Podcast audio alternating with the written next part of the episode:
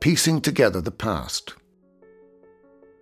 The rich discoveries on the M1 Dundalk Western Bypass have provided us with a unique insight into the prehistoric and medieval lives once lived in this part of Ireland.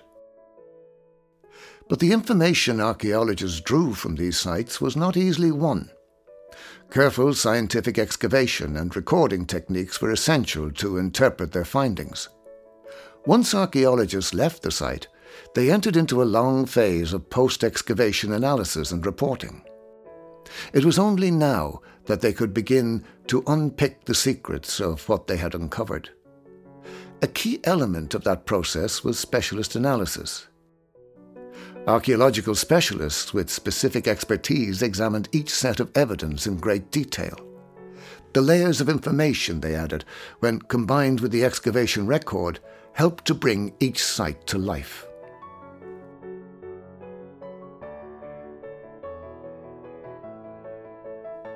When the prehistoric ceremonial landscape of Balregan produced hundreds of stone artifacts, site director Brian Ó Donnchadha turned to specialist Dr. Emer Nealis for insight.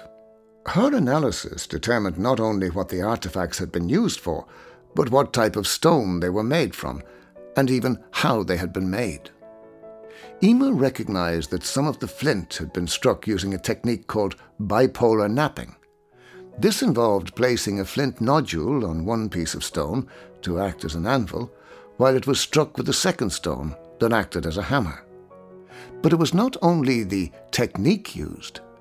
Some of the flakes had been broken off by precisely hitting the flint on a prepared flat edge, part of a method known as platform striking.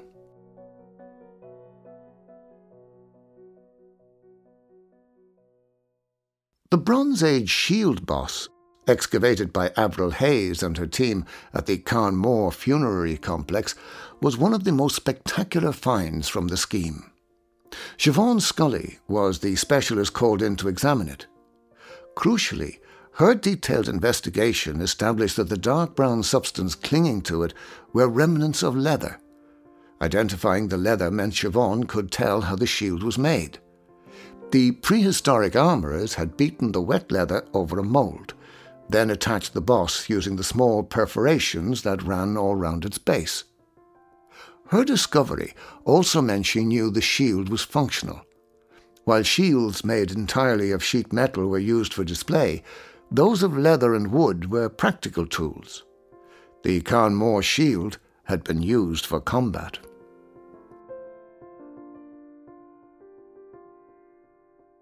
While most early medieval Irish sites do not produce much pottery, this was not the case on the M1 Dundalk Western Bypass. At Shane Delaney's cemetery settlement site of Balregan, hundreds of sherds emerged during the dig. It fell to pottery specialist Sue Zayak to fill in the picture. She identified the assemblage as souterrain ware, a pottery type commonly found in northeast Ireland. It was made and used between the 8th and 12th centuries.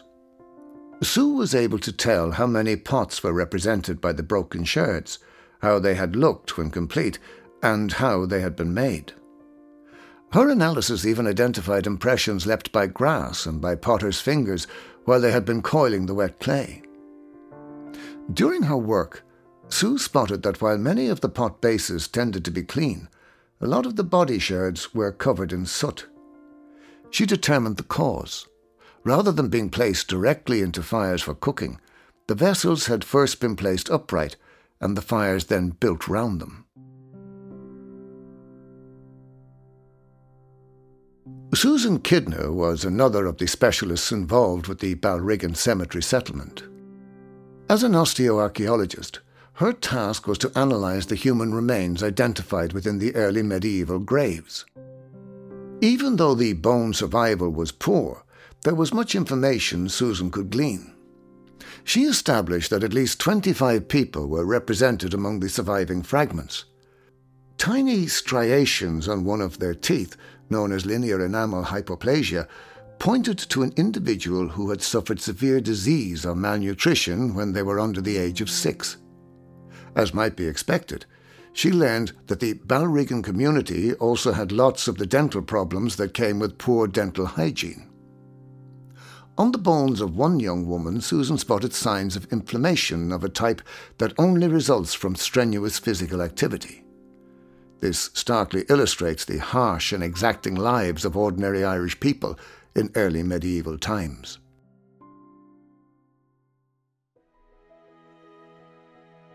These examples represent only a handful of the many and varied specialist contributions to the project.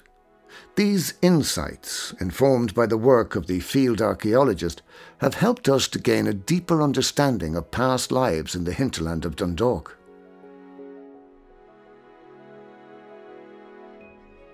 You can take a deeper dive into the information about the archaeological sites investigated along the route of the M1 Dundalk Western Bypass in the TII publication Around the Bay of Dundalk by Shane Delaney, David Bailey, and Jim McKeown.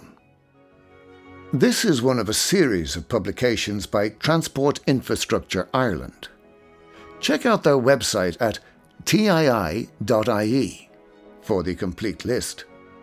And for the detailed technical reports on all of the excavations, have a look at the TII Digital Heritage Collections in the Digital Repository of Ireland at dri.ie. This audiobook was produced by Abarta Heritage on behalf of Transport Infrastructure Ireland. The audiobook was written by Damian Shiels and narrated by Jerry O'Brien. Recorded in Bluebird Studios Kildare with sound engineer Declan Lonergan. We hope you've enjoyed listening to this audiobook. It is part of a series of TII audiobooks on archaeological discoveries that you can find on our website at abartaheritage.ie.